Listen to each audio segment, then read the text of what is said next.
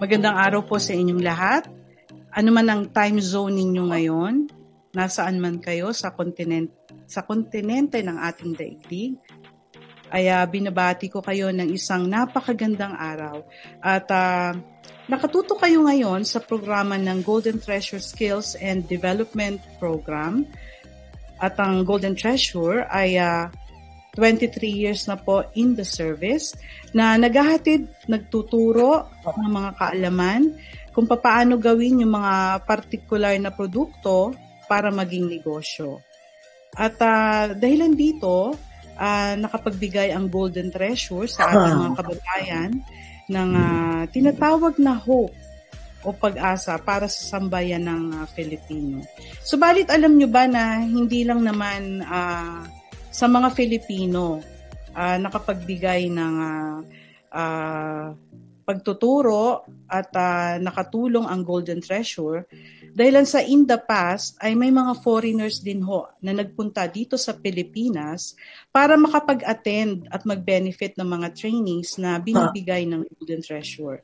At uh, in the past, nakapagturo na po tayo sa mga, uh, may mga foreigner na nagpunta dito sa Philippines, na nanggaling sa Lebanon, Nigeria, uh, Czechoslovakia or Czech Republic, at ganun din sa Cambodia, pati Dubai, ano, talagang authentic na Arabo pa ho yan. Nagpunta talaga dito, nag-aral siya ng perfume. Kasi uh, gusto niya magkaroon ng uh, perfume, uh, perf- perfume lines.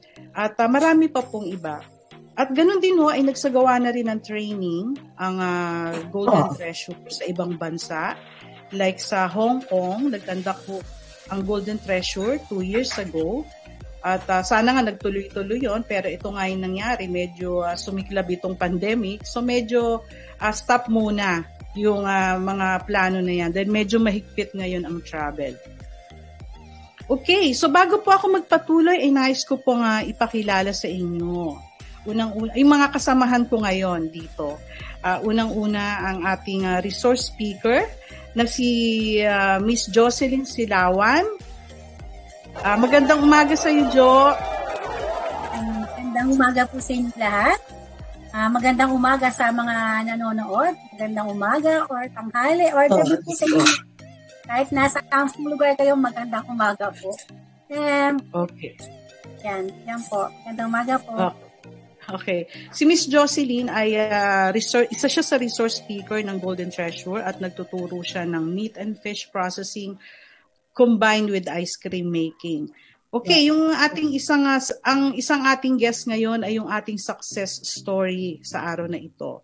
Yan, talaga naman thank you so much ano si Miss Ana. Nandiyan pa siya ngayon sa Negros Occidental. Naging participant natin siya at uh, Miss Ana, mag-share siya sa atin ng kanyang mga tips o paano pa maging successful sa negosyo. At isa pa, uh, paano nakatulong sa kanya, sa negosyo niya, yung mga seminar na inatenan niya sa Golden Treasure. Miss Ana, ano naman, bumati ka sa ating mga ano mga viewers for today. Hello, Ma'am Emily. Good morning. And then morning. sa lahat na televiewers sa ibang bansa, good noon, good afternoon and good evening sa lahat. Okay. Thank you po. Okay. Um mm Okay, so ang Golden Treasure ano ay uh, nagbibigay ng trainings and seminar na tinuturuan ng ating mga pababa- kababayan from the scratch upang uh, makapagnegosyo no? At ang ilan ho sa mga trainings na ibinibigay ng Golden Treasure, no, ay babanggitin ko, yung soap and perfume making. Alam nyo, very timely ho ang uh, seminar na ito, ano, particularly nowadays, no, during the pandemic. Kasi, uh, yung mga product na matututunan doon, natin doon, ay like yung paggawa ng liquid hand soap, tapos pwede natin lagyan niya ng anti-bac, yun, ganyan. And then, pati hand sanitizer. And of course, mga liquid dishwashing soap din. At uh, ganun din, tinuturo, nagtuturo ang Golden Treasure ng meat and fish processing combined with ice cream making, pati yung car wash and car detailing, pizza and shawarma making, fresh flower arrangement, ganun din yung baking and bakery shop business operation. At uh, meron din tayong uh, uh, bakery shop. Uh, I mean, uh, baking one day at meron ding three days. Yan, kung talagang gusto mong karirin, no, yung pagkakaroon ng bakery, at uh, halimbawa meron ka ng bakery shop, bakery shop owner ka na, tapos hindi ka marunong mag-bake, ay uh, maganda po na atinan mo yung 3 days intensive training. Although yung one day na yan, marami ka na rin matututunan dyan kasi tuturuan gumawa ng pandesal, yung mga pandikoko, yan, yung mga ganyan. So marami na rin tayong matututunan. Okay, uh, ganun din nagtuturo ng uh, organic herbal soap making, pati urban farming, yung mga mahilig mag-gardening dyan. dyan. Ganun din yung cake decorating, at uh, candle making, balloon making, at uh, meron tayong bago ngayon, yung the art of sushi making, no? At may kasama ito na fruit curving. Yan. Kasi, uh, ayan, na, lalong-lalo, no, na, uh, nakikita ko sa online, no, yung mga kababayan natin, nagbebenta sila ng mga, ano, ng mga, nakikita ko yung nakalagay sa box, na transparent box, yung sushi. Yan, nakikita ko yon Uh, ang ganda, ang ganda ng mga presentation and preparation. At napag-alaman ko, yung palang sushi, napakarami palang varieties nito. Napakaraming variation, no?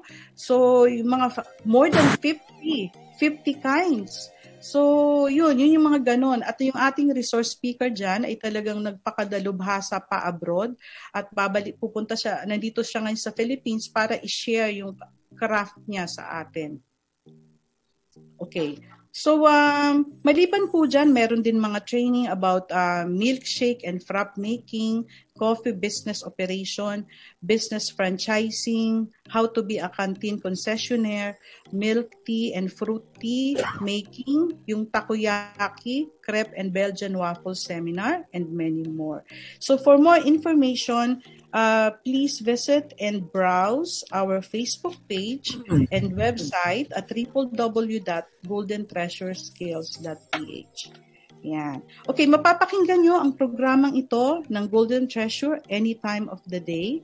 Nasaan man kayo, ano man ang ginagawa nyo, kung kayo ay nagluluto o nagda-drive, or kung ano man yung uh, ginagawa nyo sa pamamagitan ng Facebook, YouTube, Spotify, IGTV, Apple Podcast, Player FM, iHeartRadio, pati sa Buzz Sprout, and Amazon Music at available na rin tayo sa Rumble TV.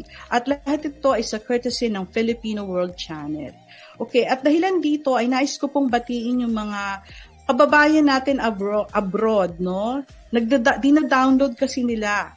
Duma- may dumating na report sa sa atin na dina-download nila yung mga programa natin na binubroadcast dito sa Filipino World Channel. So shout out po sa ating mga kababayan, especially dito sa Philippines and mga kababayan natin abroad, dyan sa Amerika. Eh, syempre naman, ano, dyan sa Amerika, marami dyan mga Filipino. Ganun dun sa Europe, particularly dyan sa France, sa United Kingdom, at uh, ganun din sa United Arab Emirates, South Africa, Canada, yan, shout out po sa ating mga kababayan dyan na nagda-download, no? And of course, I would like to say hello to my first cousin dyan sa Winnipeg, Canada, si JR. Thank you, JR, sa iyong full support sa pag-share mo sa ating uh, mga programa na binobroadcast dito. Okay, so, uh, dakuan na po natin yung ating ano, mga bisita. Yan, mga ating uh, unang-una ay nais kong kapanayamin ang ating uh, resource speaker, no, si Miss Jocelyn at siya yung nagtuturo ng meat and fish processing uh, seminar. At um, uh, Miss, si Miss Jocelyn ay uh, isang uh, uh, food processing NC2 national certificate holder at graduate siya ng culinary course about cookery, bread and pastries. Uh, okay, Miss Jo, nagbabalik. okay, Miss Jo, um, sabihin mo sa amin yung coverage ng seminar mo sa Golden Treasure sa Meat and Fish Processing Seminar combined with ice cream making. Ano-ano yung mga itinuturo mo sa isang araw na seminar na yan? Yan. Bali po kasi din sa dito sa Golden Treasure, yung meat and fish with combined with ice cream yung nakataw ka sa akin. No? So, dito yes. sa training na marami kang matututunan. Ayan ang, Mm-mm. kagaya ng skinless longganisa. Yung homemade Mm-mm. bacon na pagka nagtuturo ako, hindi sila makapaniwala na ganun lang daw mm. kadali ang gumawa ng homemade bacon.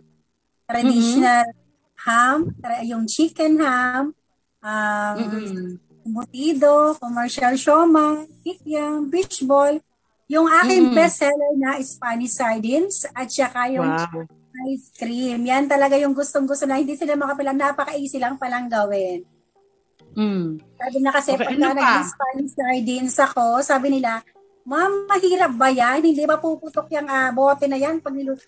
So sabi ko, try natin, tingnan natin kung puputok ba yung ating uh, Spanish sardines pag nilagay natin sa steamer. So, hindi sila makapaniwala na hindi puputo kasi mostly pag gumagawa daw sila, pag nag steam sila ng pinapakuluan nila yung bote, takot sila.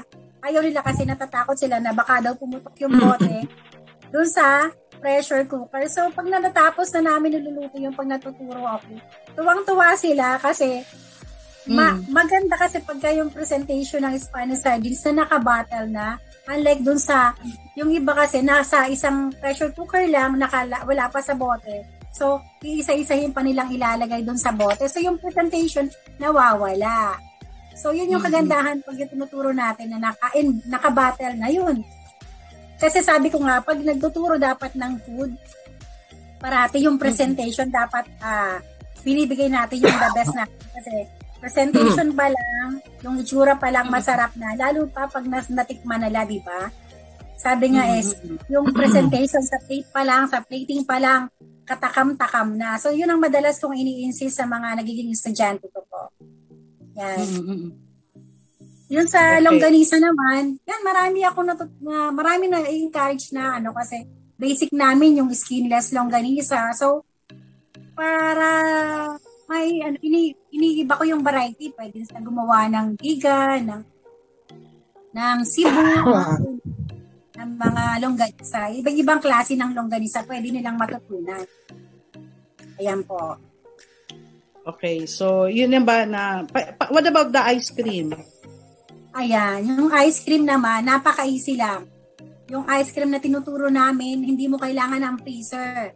Kailangan mo lang hmm. ng yellow, at saka asin.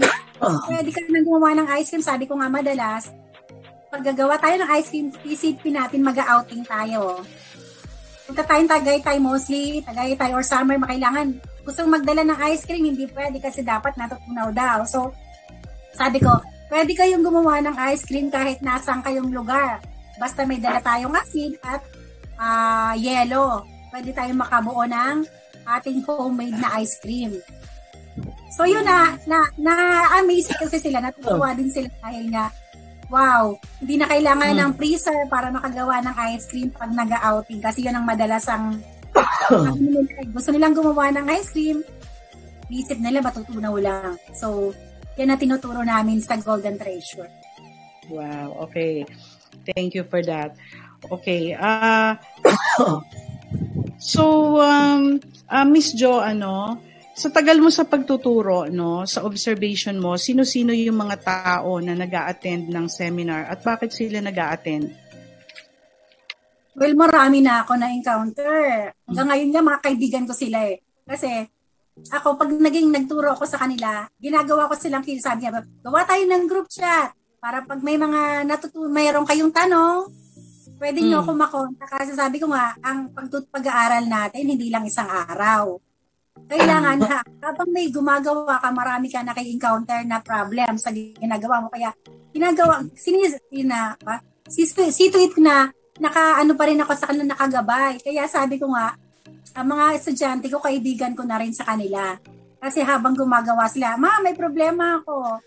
Uh, mm. Sige, tawagan mo ako. Turuan kita habang gumagawa ka para ma, ma, ma, malaman natin kung ano yung mga problema.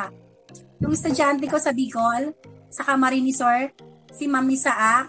Yan. Mm. Patuloy siya. Ang bestseller niya doon sa Daga is yung bacon at saka mm. yung kanyang tapa, saka yung longganisa niya. Parati yan nag, nagsasabi sa akin, ma'am, okay yung bacon natin. Pag may problema mm. kasi tungkol sa mga bacon, tatawag sa akin ko agad dyan kung ano yung pwede kong isuggest. So hanggang sa na-perfect na nila yon Yan. Hanggang ngayon, nag, nagtatinda sila ng ano kasi ang dati ang tinda nila is yung puro puro meat lang. Umaten sila hmm. para daw matutunan nila kung halimbawa hindi na nabenta yung ba, karne nila, pwede nilang magawa ng ibang product. Tama yon kasi kung mga meat shop tayo, kung puro hilaw lang ibebenta natin, diba? Mm. Sayang yung opportunity sa gumagawa na lang. Kaya maraming umaaten sa akin ng may mga mm. meat shop na gagawa na lang sila ng mga tusino, longganisa, para yung product nila madadagdagan pa. Yun po. Mm. And then, meron din ako naging estudyante, uh. taga Quezon naman. Dahil isla yung Quezon sa banda sa amin. Mm. Katay up kasi nila yung barangay nila doon sa Pulilo Island. So, yung yung mga gumagawa siya ng mga meat processing. So sinusupply mm. nila yan bawat barangay nakarapa uh, ano dun sa isla, nakapaligid. So yung naging siya yung naging ano, naging farm tagabenta. So yun sabi ko nga nakakatuwa kasi malaman yung mga ganong mga na, uh, yung mga tinuturuan ko na improve or na gumaasenso. So yun nga, mm. ang pagtuturo kasi hindi lang naman kailangan mo lang kumita, kailangan makatulong kayo ng main purpose natin ng mga seminar natin na makatulong tayo sa kabab- kababayan natin. Yan, naiiyak na ako sa pag na, naalala ko yung mga nangyayaring gano'n na masarap sa pakiramdam, di ba? Pagka may hmm. natulungan ka, naging maison ka sa kanila, di ba? Yun hmm, po. Hmm. marami pang ula. Marami pang iba. May taga-Bulacan din ako mga friends na hmm. may ano siya, uh, may meat shop din siya. So, ginagawa niya, gumagawa din siya. Nagdagdagan pa yung product niya. So, extra mm. income pa rin yan, di ba? Yan ang mm. ano natin. Yan po yung goal po kasi natin na makatulong tayo. Kaya tayo may, may mga seminars sa Golden Treasure ng ganyan. Makatulong mm. tayo na umunlad ang ating mga kababayan. Tama po, yeah. ma'am? Yeah, of course tama. o tama no kasi ako napansin ko rin no, ang daming mga meat shop owner no yung nag-a-attend. Tapos uh, in fact sikat yun eh, yung meat shop na yun eh. Uh, minsan bumibili nga ako doon. Tapos nakita ko nga na yung mga tinuro mo, ay binagbebenta na rin siya doon, yung mga ready na na tosino, longganisa, yung mga ganon. So sabi ko, alam ko, ito sa amin to nag-aral eh. Kasi bin-mention nila during the seminar na uh, sa kanila nga daw yung branch na yon. So paano naman Miss Jo kung halimbawa walang uh, wala namang meat shop, no? Eh paano kung sa bahay lang, no? Halimbawa, wala naman siyang capacity pa para magtayo ng business. I mean, ng, ng physical store or shop uh, do you think it's still possible for them para makapagbenta? Yes Ms. naman. Kasi po, uh, yung sabi ko nga, dahil hindi naman tayo lahat may capacity na mag, magtayo tayo ng store ka agad na malaki. So, mag-umpisa tayo sa mga KKK ba? Kakilala, Yan. kaibigan. lahat ng tama. grade. Opo, yes. di ba kasi, mag-umpisa pa tayo, patikim mo na sa kapitbahay mo or kamag-anak mo. Pag na nagustuhan, di ba, eh, ire-recommenda ka sa kaibigan nila. O, di, mm. dadagdag na dadagdag yung ating mga customer. So, yun nga, magtsatsaga lang tayo. Habang maliit, pagtsagaan, hanggang lalaki na yan. Tsaga-tsaga lang. Para ma- mm. makuha natin yung ating goal na makabenta tayo ng marami at maka- makuha tayo ng maraming customer. Oo nga. Lalo na during this time of pandemic, ano, uh, i-post lang nila online yung mga nagawa nila sa kanilang mga Facebook or kung, kung ano mang social media page, no? O pwede na silang makapagbenta through that. Tapos ipa-deliver nila. May mga lalamove, 'di ba? Or Grab, pwede, pwede na. Yan. Okay. So, uh, mamaya Miss Jo, no? Um, babalikan pa kita. Uh, standby ka lang dyan. okay, salamat sa ano sa mga information. Okay, sa ngayon naman ay puntahan naman natin ang ating success story for today. Na actually Miss Jo, uh, naging student mo siya. Si Miss Ana Regina. uh, she is from... Sa dami uh, na si ko, hindi ko na matandaan silang lahat. Oo nga. Okay, si um, pag-uusapan namin na, ngayon ni Miss Ana Regina kung paano nakatulong sa kanya yung mga yung mga seminars na inatenan niya sa Golden Treasure, no. Okay, uh, Miss Ana Regina is from so, uh, southern part of Negros Occidental pa ha. And uh, she attended our seminar on uh, pizza and shawarma making. Ganon din yung meat and fish processing seminar combined with ice cream making. So ito, naging student ko siya. And then, yung isa pa yung nag-attend din siya ng milk tea and frap making. Okay. Miss Ana here, is a businesswoman of a different field, no? Maraming negosyo 'yan.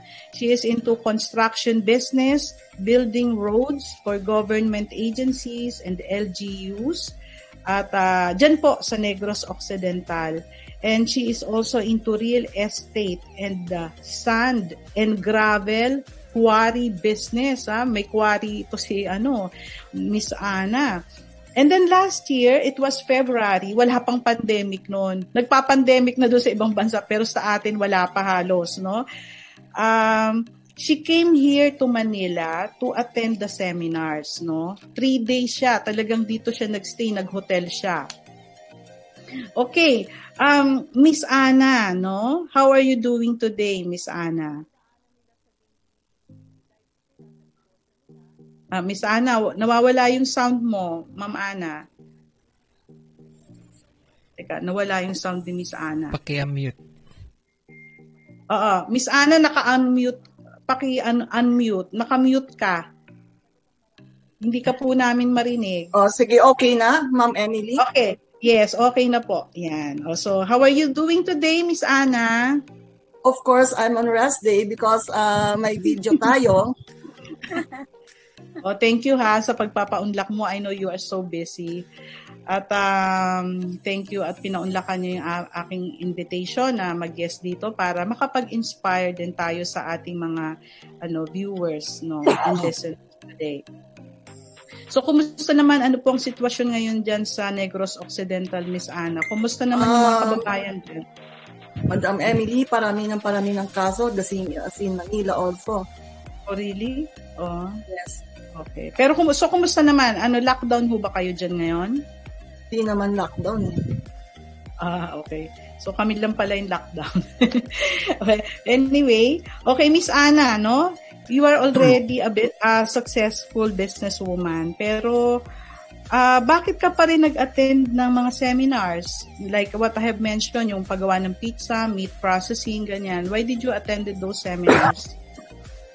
See, Ma'am Emily, at first, it was just a pastime. And then Mm. yung my, my sons are fond of eating. So sabi ko, as I see them enjoying what I'm cooking, sabi ko, I have to study more to enhance my knowledge. So nag-enroll ako sa Golden Treasure. Kasi yung Golden Mm. Treasure uh, is a short-term training program lang. You don't need to enroll in some culinary school that you will spend uh, years, months just to study.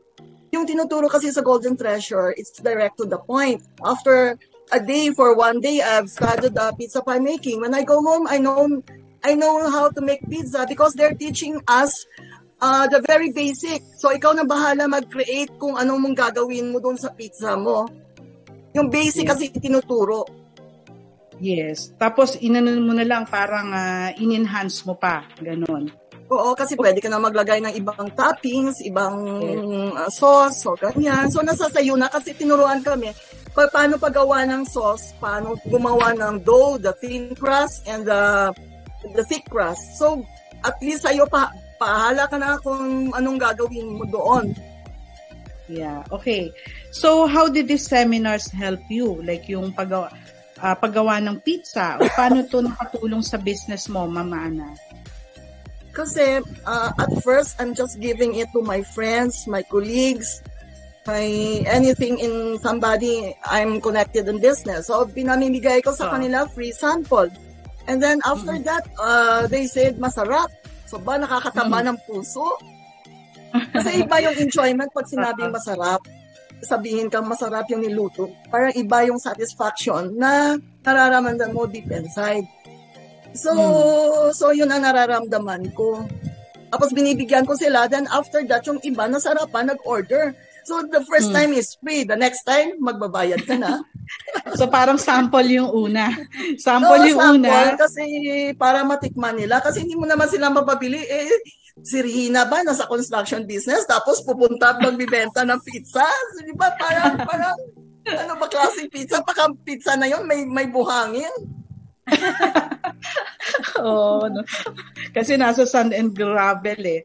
Uh, business kayo eh, no po? So okay, uh, Miss ano, Miss Ana, maiba ako no. Maiba ko yung aking question. So I'm so impressed kasi you are a woman.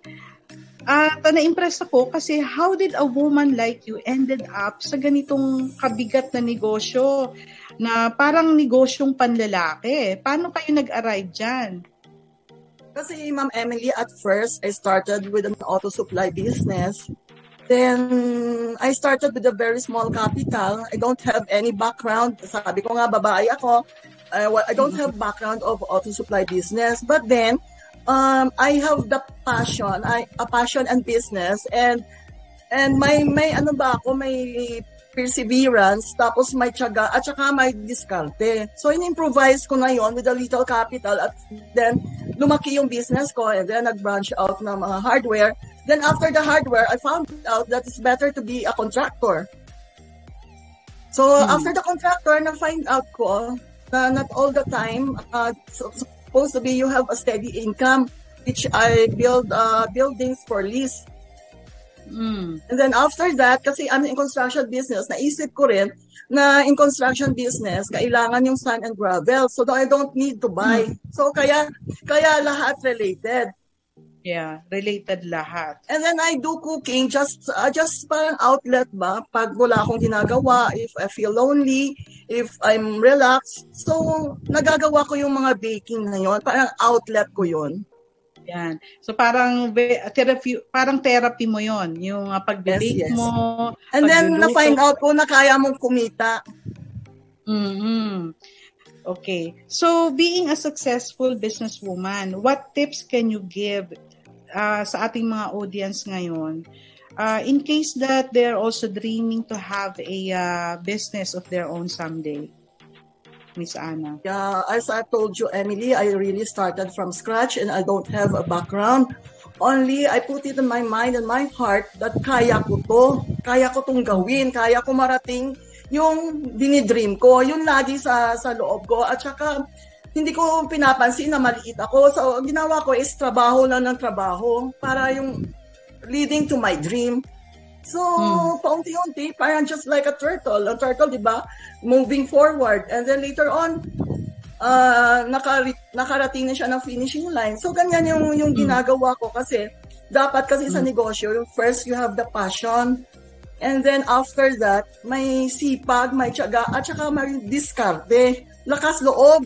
Hmm. Sino ba naman maglakas loob na wala kang puhunan, sasali ka sa mga mga negosyo na minsan hindi kailangan ng na kailangan ng malaking capital then dahil sa diskarte and then yung trust and confidence ng customer mo.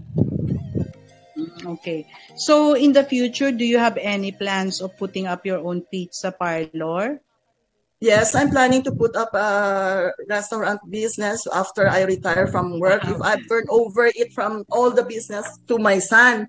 So kasi mm. I'm not used, I'm the kind of person that I'm not, not used of doing nothing. So kailangan talaga um, may may gagawin ako or else um, I'll get depressed. So kailangan so I started uh, cooking just to just to have something to do and at the same time it's earning money. Hmm, tama. Okay, Miss Ana, sa, sa obserbasyon mo, no, uh, ano yung masasabi mo about the method or the flow of the seminar while you are there at the at that moment na nag-attend ka ng seminar sa araw na yon like yung nag-attend ka ng pizza making ano yung napansin mo doon sa training Yes, kasi Ma'am Emily, yung yung yung teacher kasi magaling. So yung yung lasa nung dough niya, parang lasa nung isang popular na pizza parlor all hmm. over the world. Yun, kaso na may nagkaiba, not exactly na ganyan, pero yung texture ng thin crust nila, parang a big, uh, shape, um, quad, a big, a big company yung taste. Hmm. Okay. So, what about yung seminar ng ano, ano napakinabangan mo rin ba yung seminar sa meat processing? Nagamit mo din ba 'yon? Yan, no, oo, kasi Oo, kasi si ma'am, tinuruan ako ng ng sardines, Spanish sardines making. Pag uwi ko, sinubukan ko 'yon. Tapos mm-hmm. masarap yung yung ano, yung sardines na na recipe doon kasi pag uwi namin, meron kami mga recipe book na binibigay ninyo. So sinubukan namin So, na, yung Spanish sardine, masarap nga talaga. At saka nag, nag-try ko ng gawa ng imbutido. Oh, yung Spanish yan, sardines, parang totoong Spanish sardines talaga eh, na binibenta sa department store. Oh, Miss Jo ah, tinan mo ah, yung student mo. o tapos di ba yung nakaka-impress? Oo, di ba yung nakaka-impress yung pinapakuluan yung ano, yung mga bote, yung sardinas na nandun sa loob ng bote sa napakainit na apoy. A- ano bang temperature yon Ma'am, Ma'am Jo? Di ba sa... Uh, Nasa teka, pressure cooker. Pressure cooker yun eh. Oo. Oh, pressure cooker siya. So, yun ang mostly kinakatakot nila pag nasa pressure cooker. Yun. Ang pressure cooker, takot na takot sila kasi na baka sumabog. So, yun baka ano, mabasag. Opo, binibigyan ko sila ng tip para hindi sila matakot sa pressure cooker pag nag kasi mostly nababalitaan nila mga incident na nangyari. So doon sila na nagda-doubt kung kaya ba ng bote na hindi pumutok. So yun, na-amaze talaga sila doon. Okay, Miss Jo, bigyan mo kami ng konting idea. Bakit nga ba hindi pumuputok yung sardinas na nakalagay sa bote habang yung ano ang init-init ng pressure cooker? 'Di ba? Bakit hindi siya pumuputok yung bote sa loob? Kasi po yung bote po kasi heat resistant po 'yan. Pag okay lang yung bote, halimbawa, di ba, pasample natin dun sa cup, uh, sa kape, di ba yung dati tayo, yung kape, yung tasa natin, yung asin baso na kape, kapihan pa. So, mm. pag po yung puro mainit lang, okay po yun, hindi puputok yung bote. Pero once na mainit, nilagyan mo ng malamig, yun, yun ang tendency na pumuputok. Pero puro, kung heat lang po, hindi po siya i, ano, puputok. So, yun ang, ang kagandahan sa bote, heat resistant po yun. Mm. Okay, okay. Siya, oh, sige, ano, go. possible na pumoto. Okay. Okay, going back kay, kay Ma'am Ana, kay Miss Ana. Uh, Miss Ana, in the future, no, pag uh, yung travel na is easier, ano-ano pa yung mga seminars na plano mong atenan, Miss Ana? Supposed to be last March I'm going there. Mag-enroll ako na. Oo. Kasi nag-COVID eh, malakas yung rate ng COVID sa sa Manila. So gusto ko kasi magkuha ako ng cake decorating kasi marunong ako mag-bake pero hindi ako marunong mag-frost at saka mag-decorate ng cake. Kaya kailangan ko ng skills para matu- ma- malaman kung paano mag-icing, paano mag-decorate ng cake. So yun isang course. Tapos, ako yung nag-suggest sa'yo na mag mag-open ka ng Japanese na siomai kasi favorite ko yung siomai. At saka ngayon ng siomai kasi, uh, uh, siomai, uh, ano pala sushi, uh, very popular at saka favorite ko talaga. Ako sabi ko, dapat mag-aral ako nito. And then, after that, ano pa ba yung supposed to be? Artisan bread making kasi gumagawa ako ng pansit molo. So, pansit molo, so dapat, kung may restaurant business ko, kailangan yung soup ko, may sarili akong bread. Kaya mag-aaral ako kasi sa Golden Treasure, yung tinuturo nila is the very basic. So ikaw na yung bahala kung anong gusto mo. Lagyan mo ng mga ibang ingredients. Pero lahat, after you graduate, matututo ka talaga. Okay. So, uh, Miss Ana, no, uh, ano ano yung message mo? Ano yung message mo para sa mga kababayan natin na gusto rin nilang mag-put up ng uh, negosyo, especially during this time of pandemic. You think it's still possible na makapagtayo ng negosyo sa mga panahon na ito? Yes, Emily. Kasi the best time is the online selling right now. So I mm-hmm. think the food business is the best business right now. Kasi yung people can afford not to buy clothes but they can afford not to eat. So uh, so mm-hmm. really yung food business I think will gonna click. And then if you if you have a if you're kind of person that you don't have enough capital, you just start first with home selling, and then you advertise it in online. Mm. Tapos i-connected ka. So, from that time, you could uh, easily make connections. Tapos paunti-unti na, pag nag-click ka na sa online selling, Next, you put up a kiosk in each place. Mm. Tapos mm. yung pataas na pataas, that's how I started. Kasi when I started, I really started from zero. So dahan-dahan ko kasi pag nag-start ka sa zero, alam mo kung paano umakyat pataas.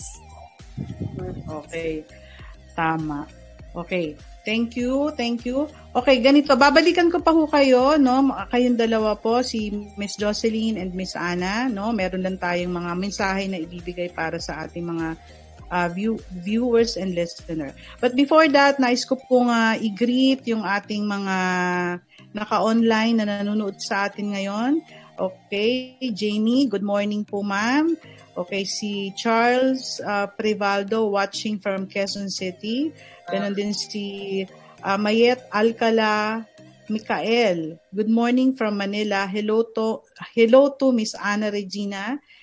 Okay, and si Rems, uh, Rems Andaya, good AM po. O, oh, Lani from Quezon City, hello po. Yan. So, salamat sa ating mga viewers ngayon. Okay, so um, uh, pag-usapan na natin yung ating topic for today. Kasi po, every time na nagkakaroon tayo ng episode ngayon, ng episode, ay uh, meron hong iba-iba tayong topic na i-share para sa ating mga kababayan. Particularly this, uh, uh, ang actually itong platform na ito was really designed for Golden Treasure. Especially dun sa mga pumapasok sa website, sa Facebook page ng Golden Treasure. And one reason bakit sila nandito pumapasok is because naghahanap sila ng mga business opportunities, no? Mga business ideas na pwede nilang pagkakitaan. But then of course, hindi lang naman ito para sa mga pumapasok sa Facebook ng Golden Treasure. Ganon din, itong mga knowledge na isinishare natin dito, kagaya ng mga tips na binigay ni, Miss Ana no, and si Miss Jocelyn, ay uh, napapakinabangan din niya ng whoever, like yung mga friends natin na gusto rin namang matuto, no? Kasi yung mga friends natin, no, hindi naman lahat may negosyo. But then in the future, gusto nila makapagtayo ng business. So dito po, nakakakuha sila ng mga tips sa pamamagitan ng mga ibinabahagi nila sa binabahagi natin sa kanila. Okay, so our topic for today is what a business-minded person thinks. Yan. Alam mo, Miss Ana, kanina, uh, yung mga sinasabi mo, uh, na, I, I prepared this, ano, this piece, no, uh, last week.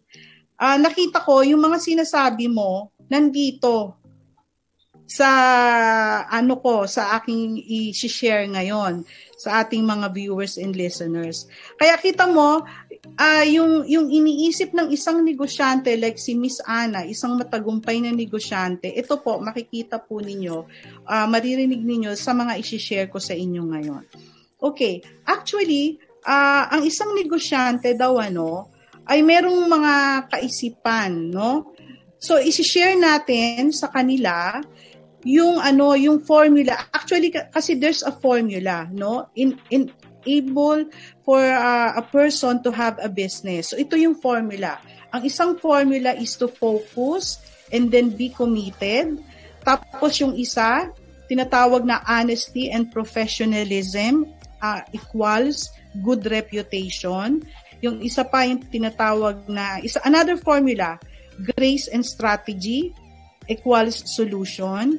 Yung isa pang formula is the belief and action equals fearlessness. So lahat po ito no, eh, hihimay-himayin ko isa-isa uh, para mas maintindihan pa ng ating mga viewers and listeners. Okay.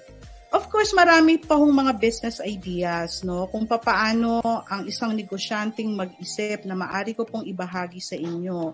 Pero ngayon, since very limited lang ho ang aking panahon or ang aking time, ay kaunti lang yung ma-share ko. Okay, pero at least this, these points are very powerful na din para ma-apply ninyo sa business mo at sa daily lives mo. Okay, number one, kailangan na maging focus. Okay, may kasabihan daw na, di ba merong kasabihan, no? Ito parati ko tong nadidinig. Sabi, ano, jack of all trade, master of none. di ba na narinig na natin ito? okay, bakit, ano, kasi kung ano-ano yung binibenta, halimbawa, ano-ano yung binibusiness, ano-ano yung pinapasok, magbebenta ng sabihin na nating lupa, tapos mamaya eto na naman, may binibentang mga face shield, maya-maya nagbebenta ng mga mga supplement. Yung, alam mo yun, ang dami-dami. Then later on, pati lending pinasok na. Ang dami-dami niyang binibenta. So, ang nangyayari nito, walang focus. So, ang ta- ang isang bagay kasi, pag wala kang focus sa isang... Uh, uh. pag, pag wala kang focus sa mga ginagawa mo, ang nangyayari kasi, uh, yun na nga, uh, sabi ko nga, di ba, when you focus your energy into one thing, uh, magiging powerful yung ginagawa mo. Magkakaroon ng uh, uh, magmamaterialisyon kasi buong energy mo, pinofocus mo doon.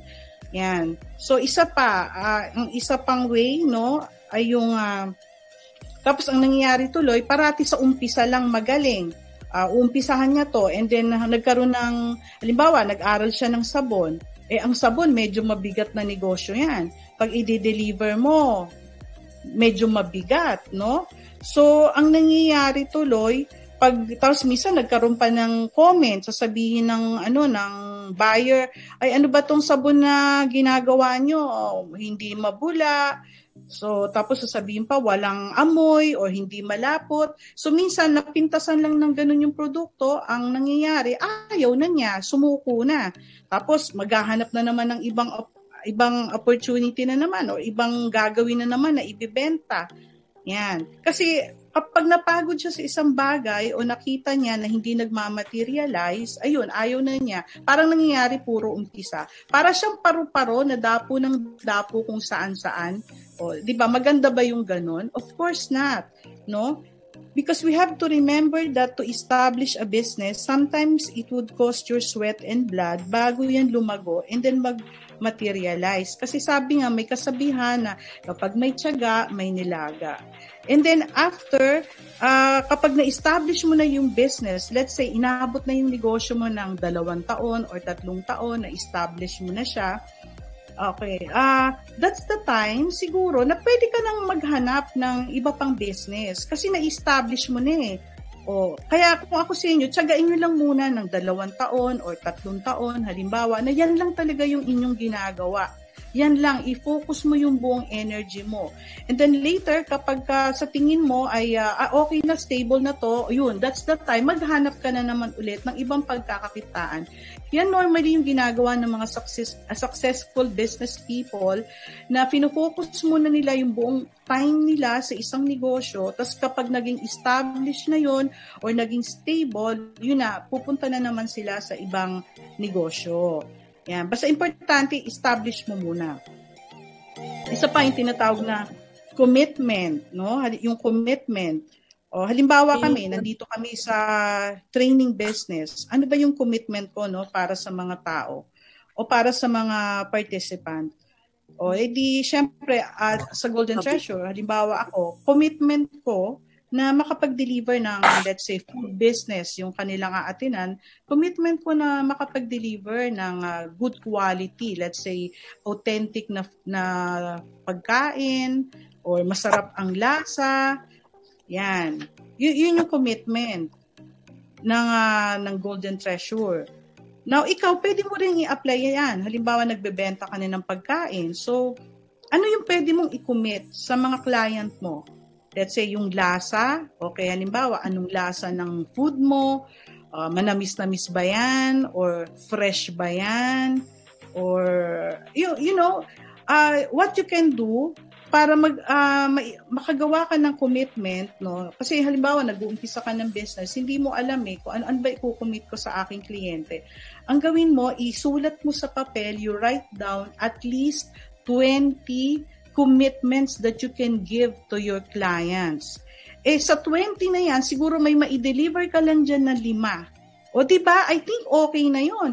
Eh, eh, but then what more? Kung makapag-deliver ka ng let's say 20, lahat ng sinulat mong commitment eh mai-deliver mo. So yun yung magiging mission mo para sa mga client mo, uh, kung ano uh, uh, may offer mo sa kanila for the betterment of your business.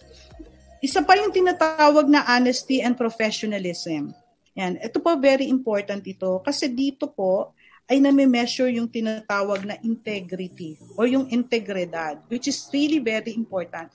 Lalo na sa isang tao na 'di ba, ang isang tao pag may integridad, nirerespeto natin 'yan. So ganun din ho sa pagbi-business. Kapag yung negosyo mo may integrity yung business mo, uh, na ang ibig sabihin nun ay pag sinabi, sinabi.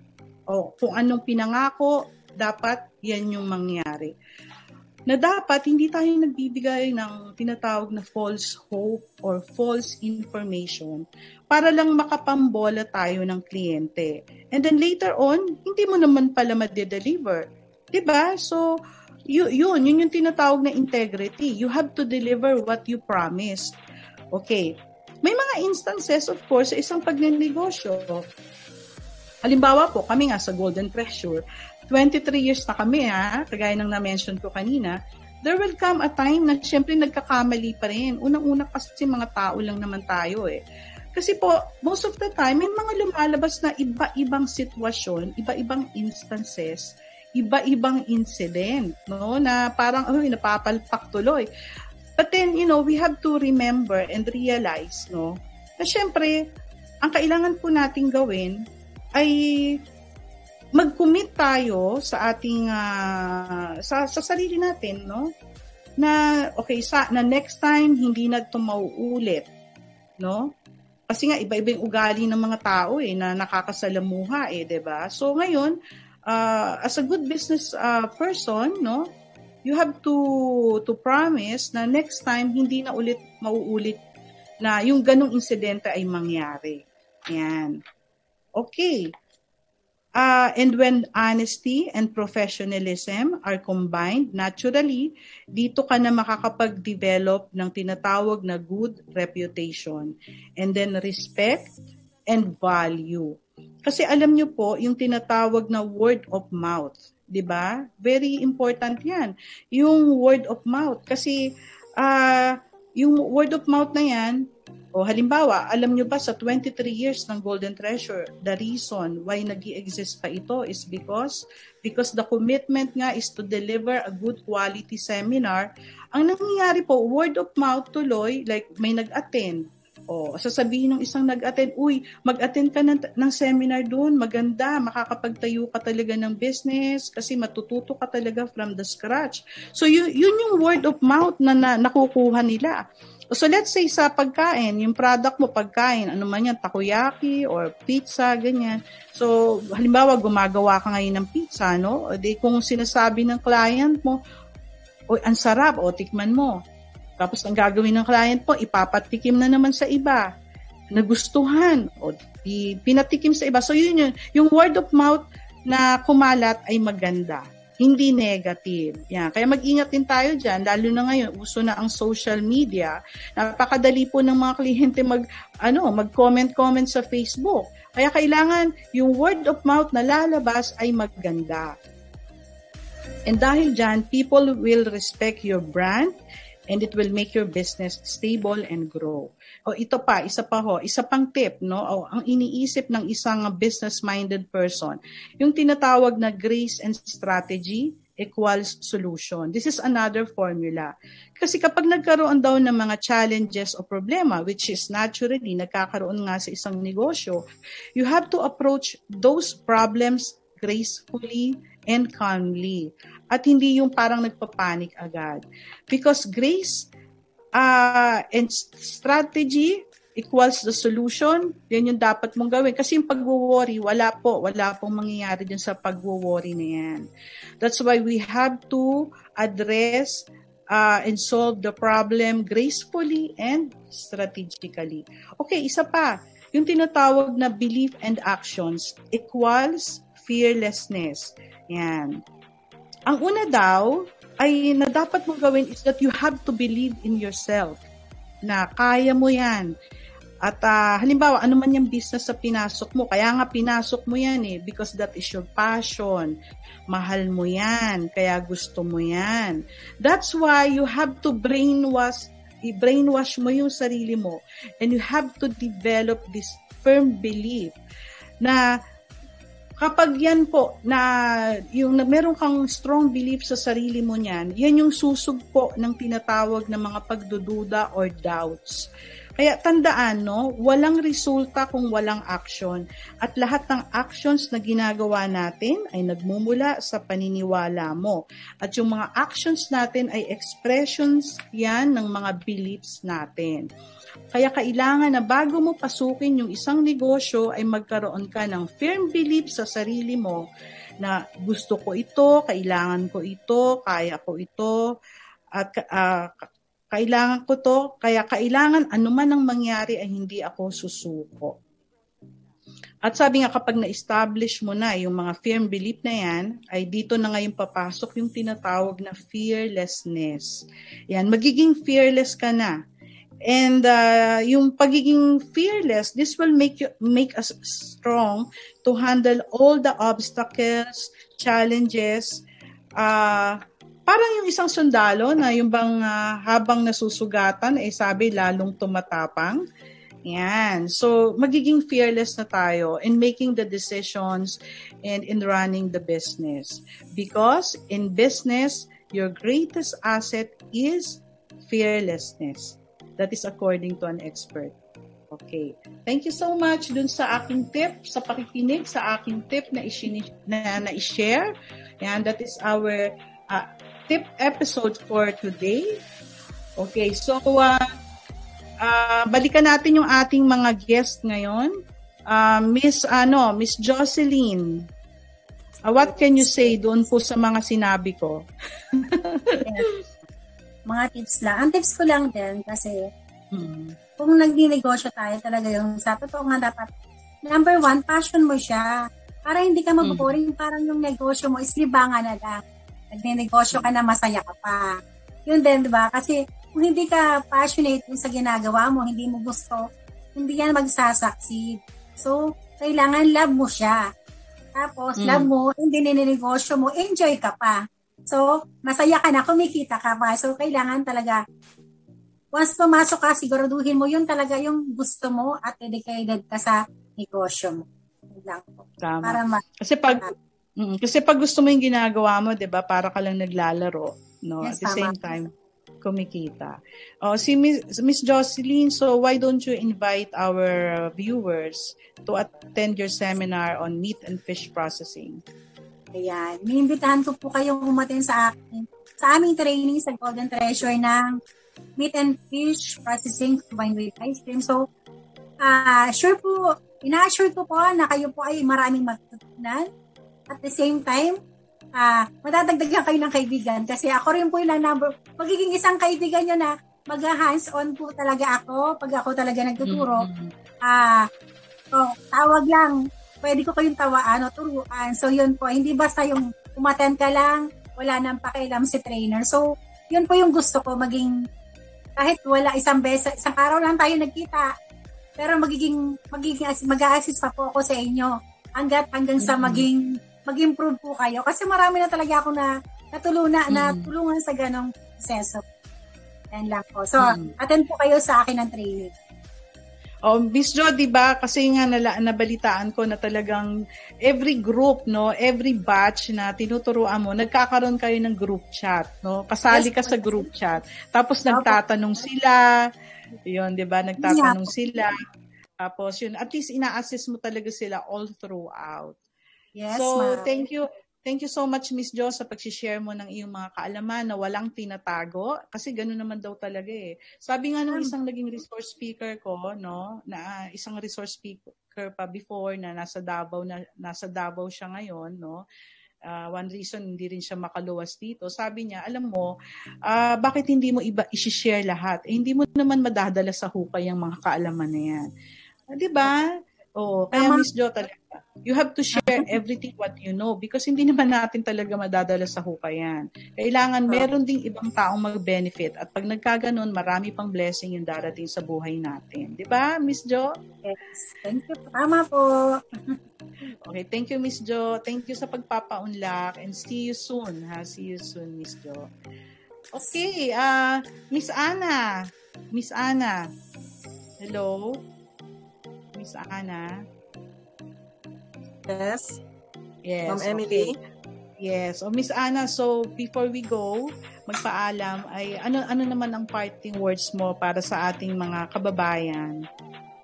Well, yung sasabihin ko, pag mayroon kayong loved ones or kamag-anak, instead of sending them money all the time, why not you enroll them to Golden Treasure so they could uh, have the skills to earn for a living? Tama. Mm. And what is your tip and advice, no? uh, sa ating mga viewers na gusto rin magtayo ng negosyo? Well, uh, pagtayo ng negosyo, kailangan may, may guts ka, may perseverance, and then uh, dapat malakas yung loob mo, sabihin mo, I can do it. Hmm, tama. Okay, thank you. So, um, thank you, Miss Anna, for inspiring us all today, and uh, more power to you. Thank okay. you. Alam mo si Miss Ana nakikita ko nakita ko sa kanya yung talagang sinseridad. Uh, ano pa to? Uh, yung talagang dedication niya sa lahat ng ginagawa niya. Nakita ko kay Miss Ana. Kaya alam mo isa isa yan eh, isa yan talaga sa ano sa quality ng isang successful na negosyante, yung may dedikasyon ka, sincere ka sa lahat ng ginagawa. Okay, so natapos na naman po ang isang episode uh, sa araw na ito. Uh, binabati at uh, o nga pala no, uh, nice ko nga pala ano, batiin pala yung ating bagong uh, yung ilan sa mga viewers natin. Mm teka. Yan, si um, Joyce Oxtero. Joyce, nako, pamangking ko to. Good morning, no, Joyce. Uh, thank you sa pakikinig, watching from Pasig. Yan. Okay. At uh, sana po sa araw na ito ay marami kayong uh, natutunan sa mga tips na ina-share namin. At para patuloy kayong makakuha ng mga tips na kagaya nito ay mag-subscribe po kayo sa aming Facebook Uh, ganun din sa, yun yung Golden Treasure Skills and Development Program or sa Filipino World Channel at i-like and follow yung aming, ganun din yung aming YouTube channel. At upang matuto ng mga produkto na nais nyo pong inegosyo ay puntahan ang aming website www.goldentreasureskills.ph at pati a Facebook page, Golden Treasure Skills and Development Program or tumawag kayo uh, sa mga telephone numbers 0947-288-8719, 0917-533-2105, at yung landline ay yung 7587-4746. Kung nais nyo pong magpabook sa mga seminars na binibigay ng Golden Treasure. Yan. So ito po ang inyong lingkod na si Emily Diaz. Bumabati po ng isang magandang araw and God bless us all. Bye. Bye. Bye.